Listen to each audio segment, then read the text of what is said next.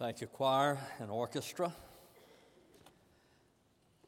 William Bennett wrote an article titled, bring, titled Let's Bring Back Heroes. And in the article, he deals with our tendency to debunk heroes and excellence, and in fact, to elevate the anti hero. For instance, why would Kaepernick's jersey be the number one jersey selling in the NFL? It's because he does not stand for the national anthem. I know that he is defended as having a right because of the Constitution, and I agree with that. I agree that he has that right. Anyone has that right. But then I wonder, in order to be fair about it, do you also have the right at a high school football game to say a prayer as protected speech? The article deals with our tendency today to make down on the heroes while exalting the anti hero. When I was a boy growing up, I had heroes Roy Rogers, Gene Autry. I know they would be a little hokey to the sophisticated crowd that I addressed this morning. But the truth is, they were the good guys. They did that that was right.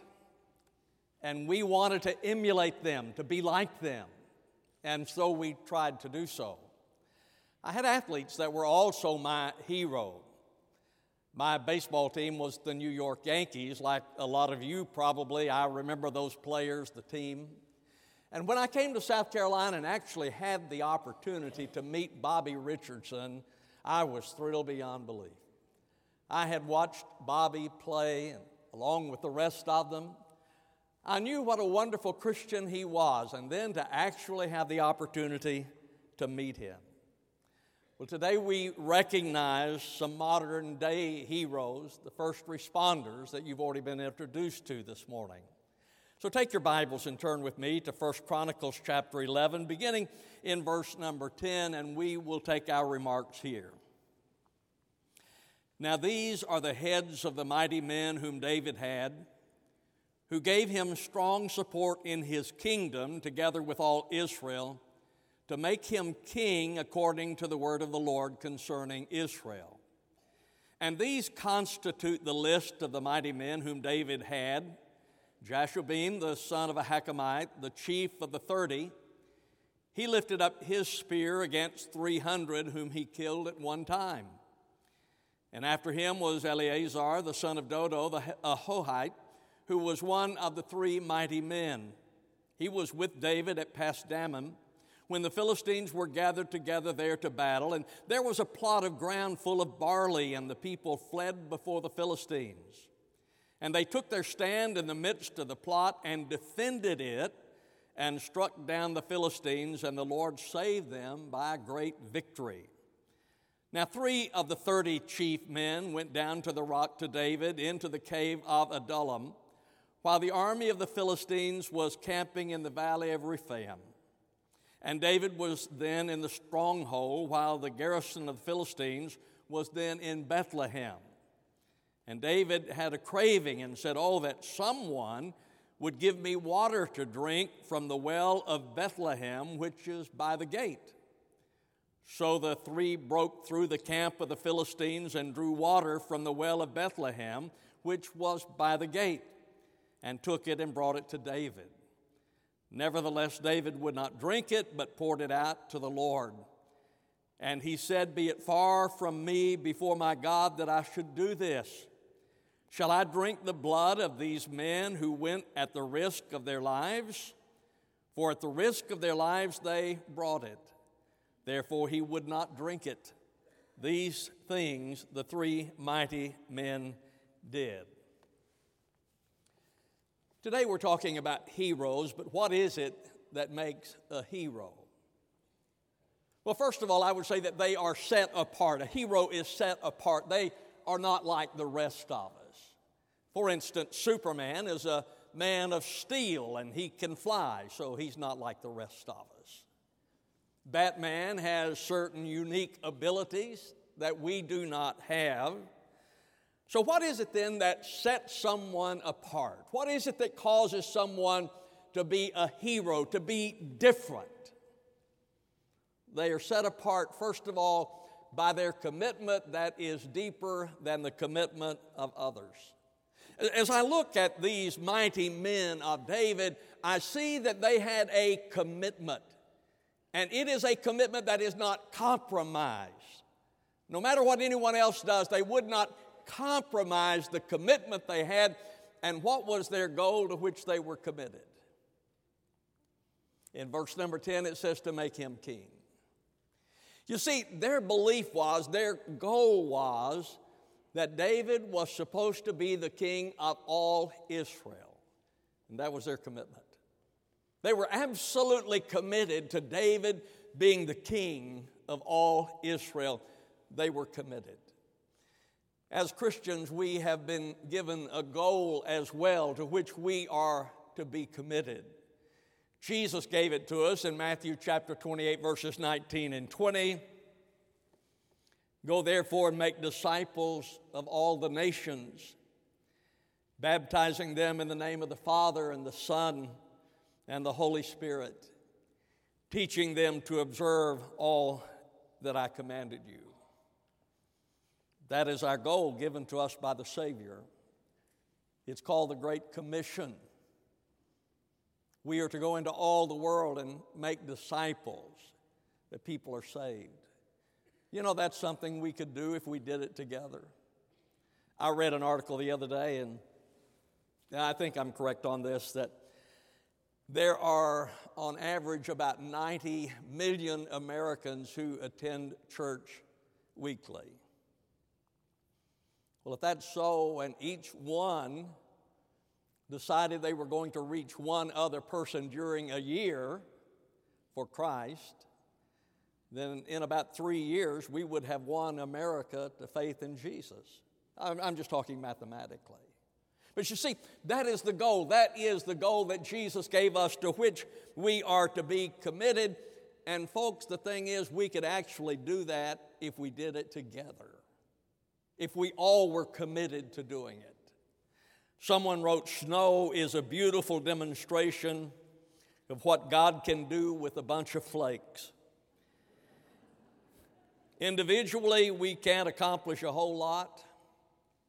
A single snowflake is among the most delicate, frail things we can see. But if enough of them stick together, they can paralyze a city.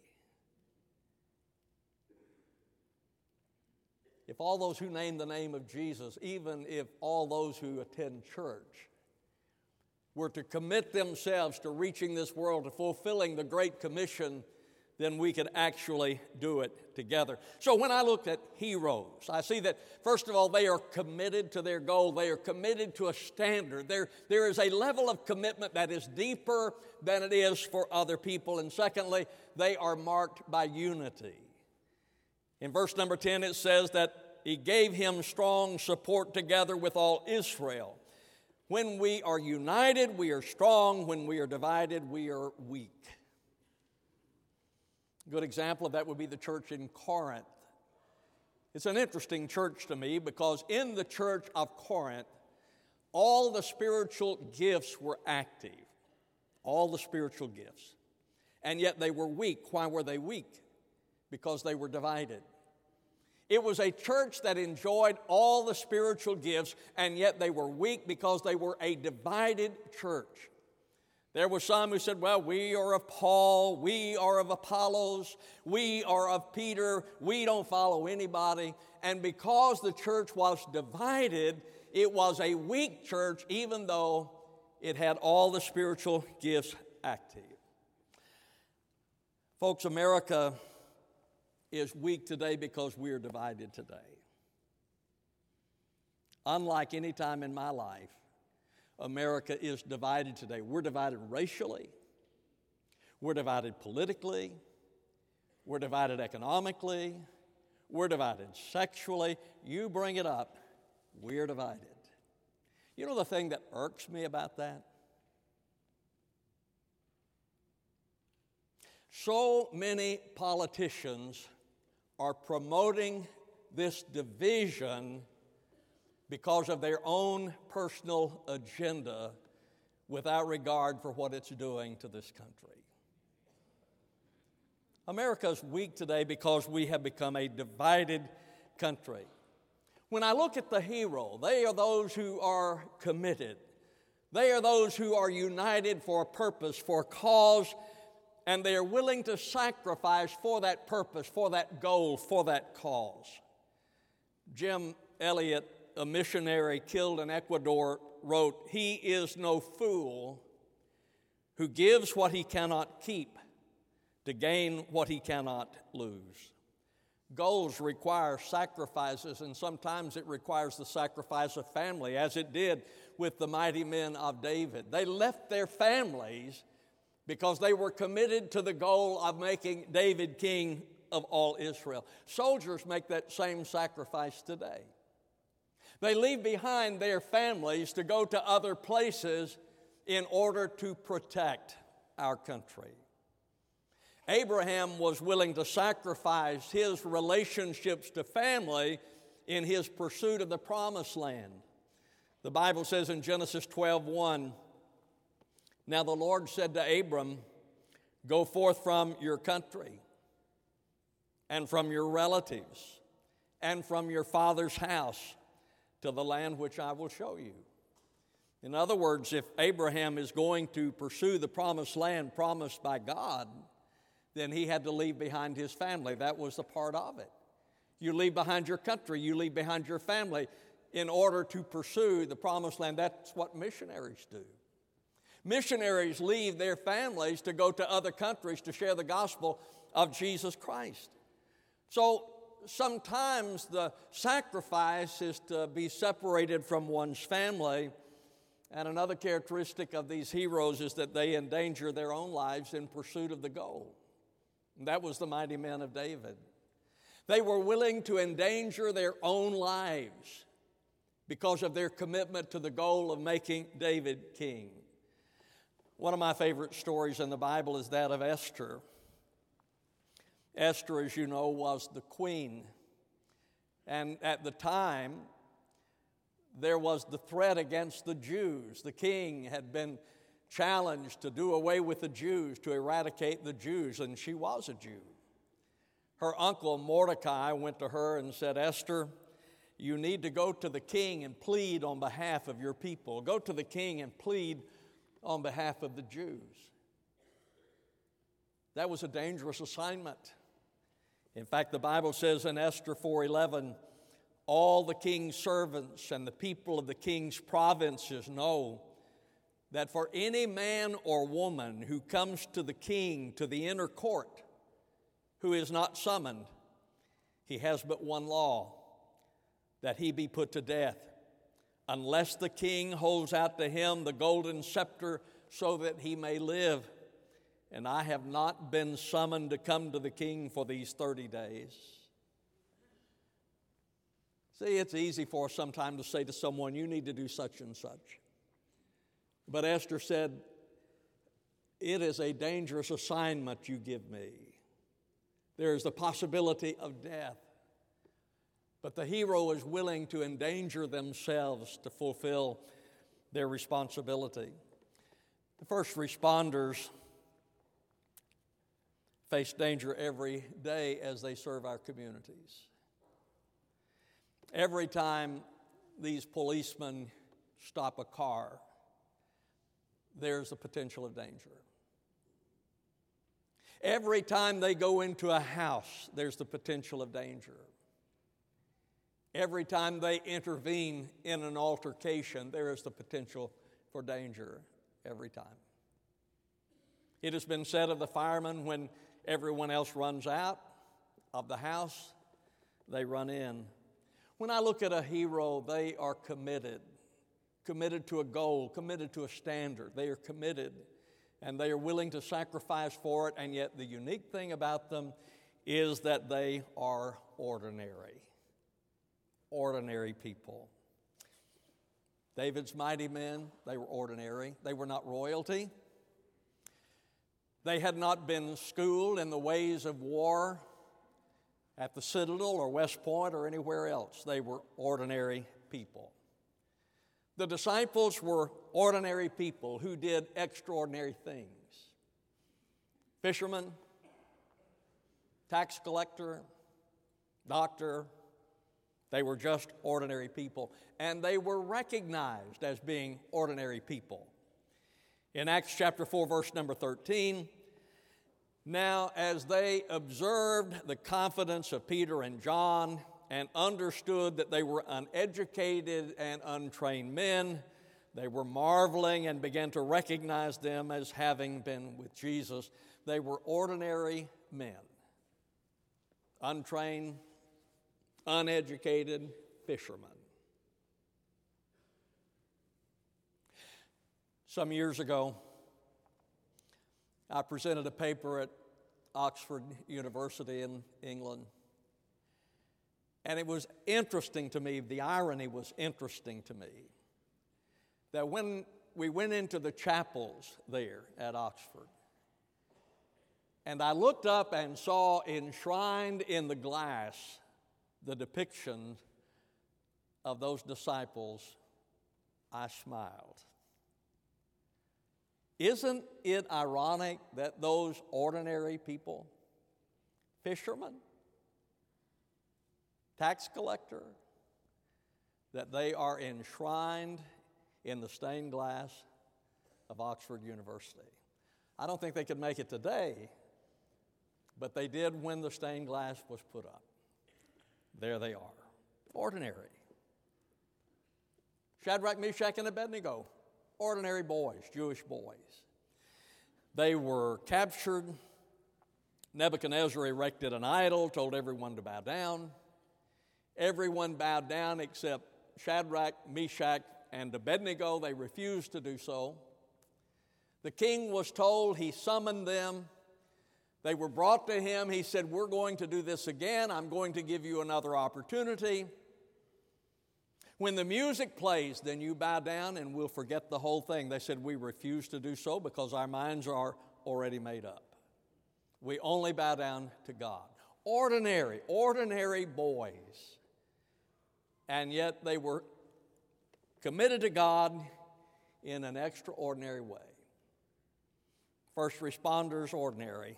They're just ordinary people set apart for an extraordinary job.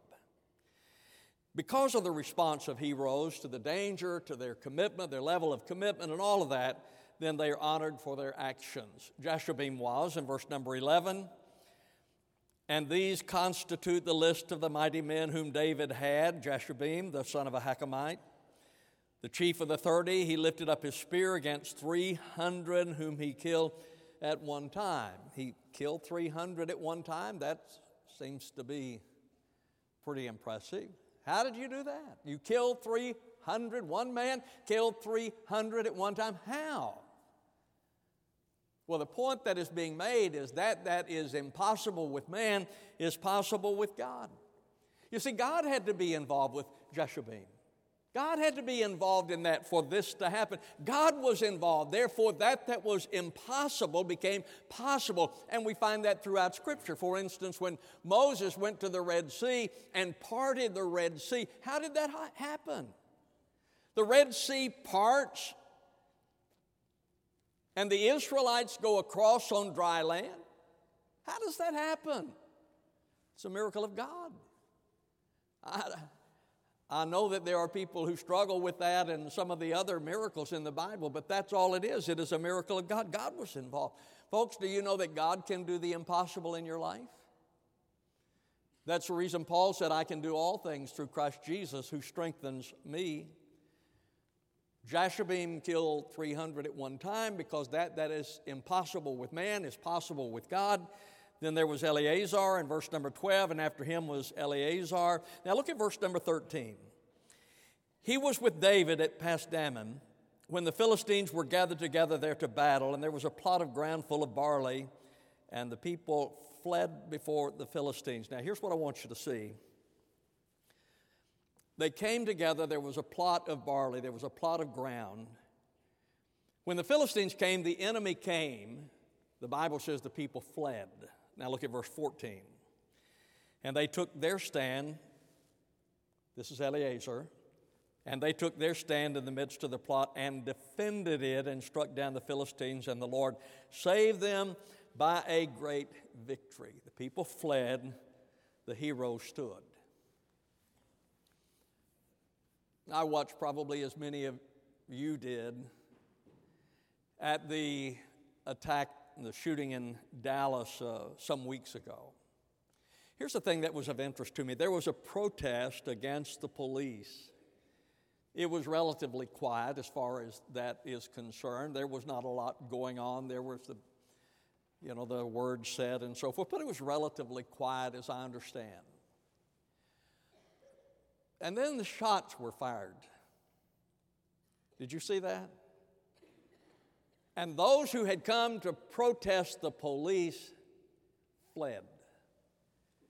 They turned and ran for their lives, and the police moved toward the shooter.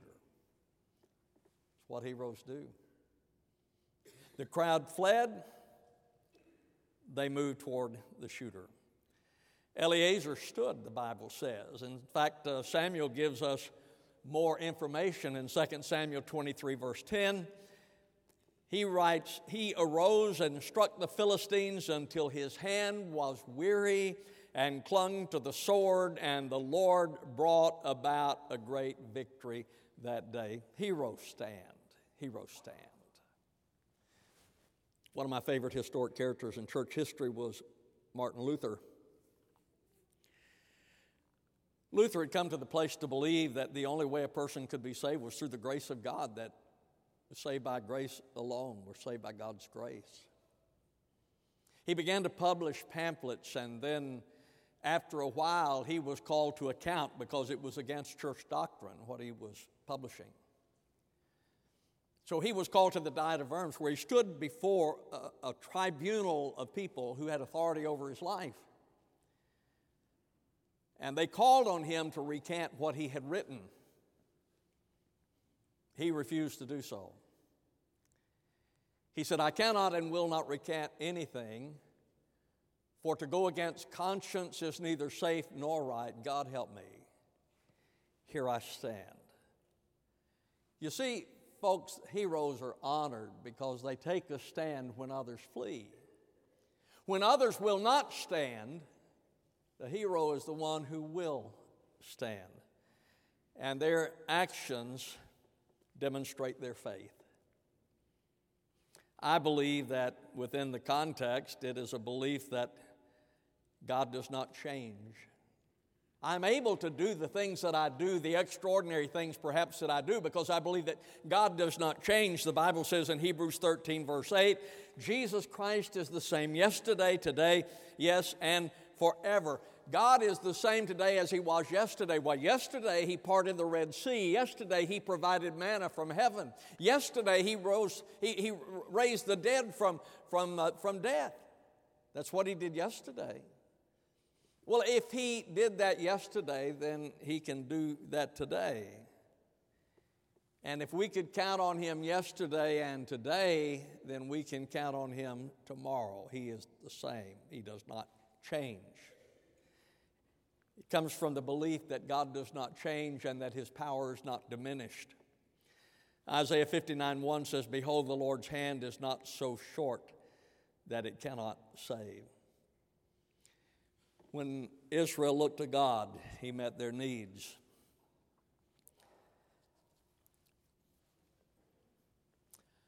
Sometimes I have to really struggle and I really have to fight about becoming depressed about our country. I'm very concerned about it, and sometimes it's a struggle. But if I believe that God is the same, then that gives me hope. Because I read in the Bible where time and time again, when the people repented of their sin, they humbled themselves and they prayed that God sent revival. And I believe that if God sent revival in the past, there is the possibility that He would send revival again. Jonathan Edwards fasted and prayed for three days because he was so burdened about this country. And he prayed over and over again, saying, God, give me New England. God, give me New England. God, give me New England. And the Great Awakening was born because he prayed. I read about the Welsh revival. You know, the Welsh revival is like a lot of other revivals that have occurred. It began with young people. There was a youth rally. And those young people had come together and they were serious about God. They were serious about seeking God. And there was, they began to give testimonies, and there was one girl who stood up. She was overcome.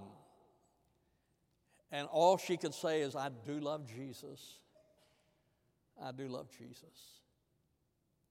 And did you know that out of that youth rally where those young people came together, that the great Welsh revival was born? Just because they came together and they wanted revival. Probably not knowing what it meant, but they wanted revival, and a revival swept across the land that totally changed the land. Well, if God is the same, then this is where I have to be. If God is the same yesterday, today, and forever, then I have to be that our future then is hopeful. Your future is hopeful. I know that there are some of you who have health issues. Well, if, if God healed in the past, He can heal you. I'm not saying He will, I don't know. But I believe He can. There are some of you who have marital problems and you're really struggling in your marriage relationship. But I really believe that if you're willing to go to God and build upon the Word of God, that God can turn your marriage into a heaven on earth. I believe He can do that. There are some of you who have financial difficulties, and, but God's not broke. He said, the, the cattle on a thousand hills are mine. And I believe when we order our lives according to His Word, that then He can meet our need. Therefore, I believe that God can give revival. Sometimes we become despondent, we worry about what's happening in our land.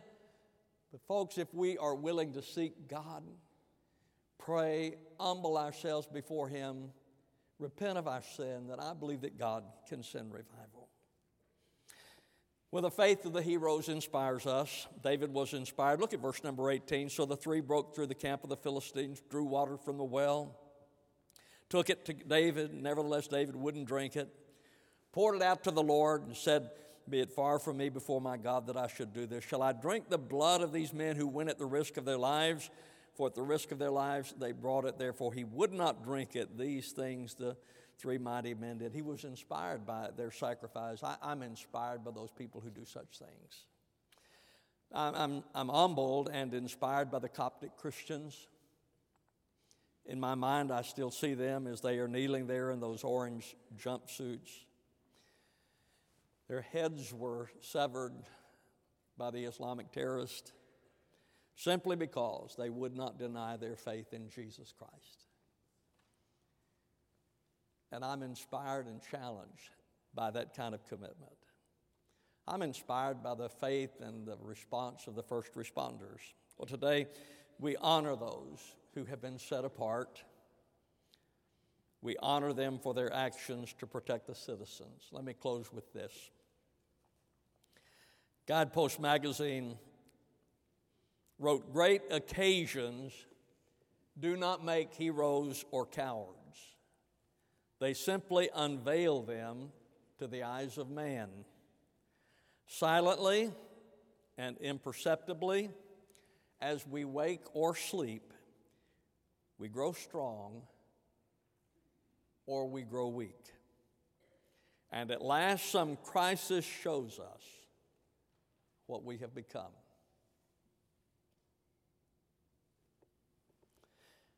The brave person and the coward have the same fears. They have the same fears. The brave person is the one who overcomes the fear and responds to the situation. But they share the same fears.